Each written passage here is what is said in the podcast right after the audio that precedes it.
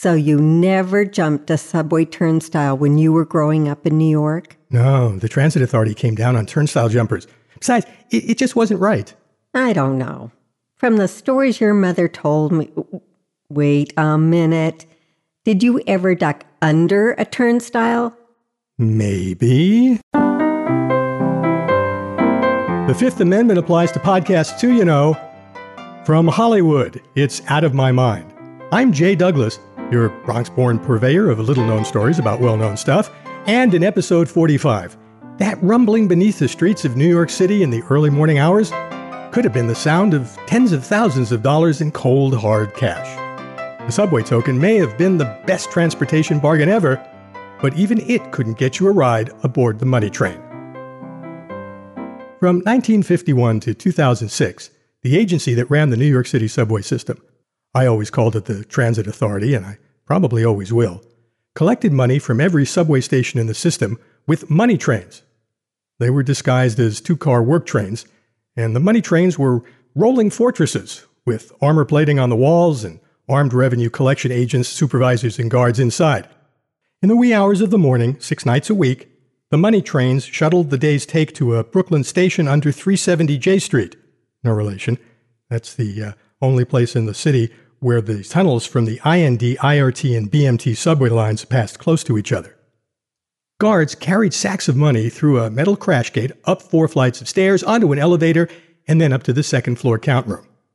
I know men carrying sacks of cash sounds, uh, sounds like something out of a Looney Tunes cartoon, but trust me, this is for real.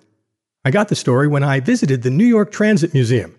It's located about 20 feet under Brooklyn and there I spoke with Jody Shapiro, the associate curator. To get into the count room, uh, to get at, you had to be buzzed in.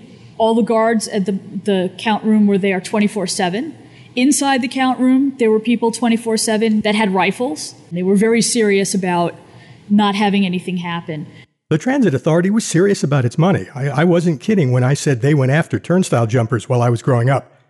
That seriousness was probably why, outside of a few misplaced dollars, the Transit Authority never lost any of that revenue it collected each night, except on the morning of July 23, 1979.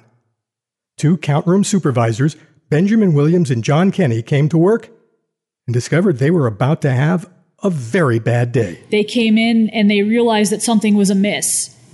And they figured out after looking around that $600,000 in $10 bills had been taken from one of the safes. And here's where the story sounds as if it were adapted from a movie instead of the other way around.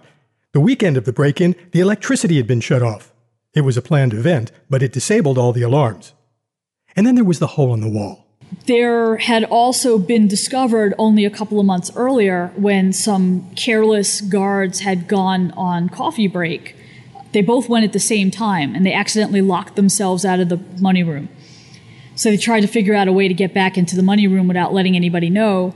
And they discovered there was a hole in between the women's locker room and the counting room that was secured by a metal panel that was kind of loose. The two guards did tell their supervisors, but the hole was never fixed.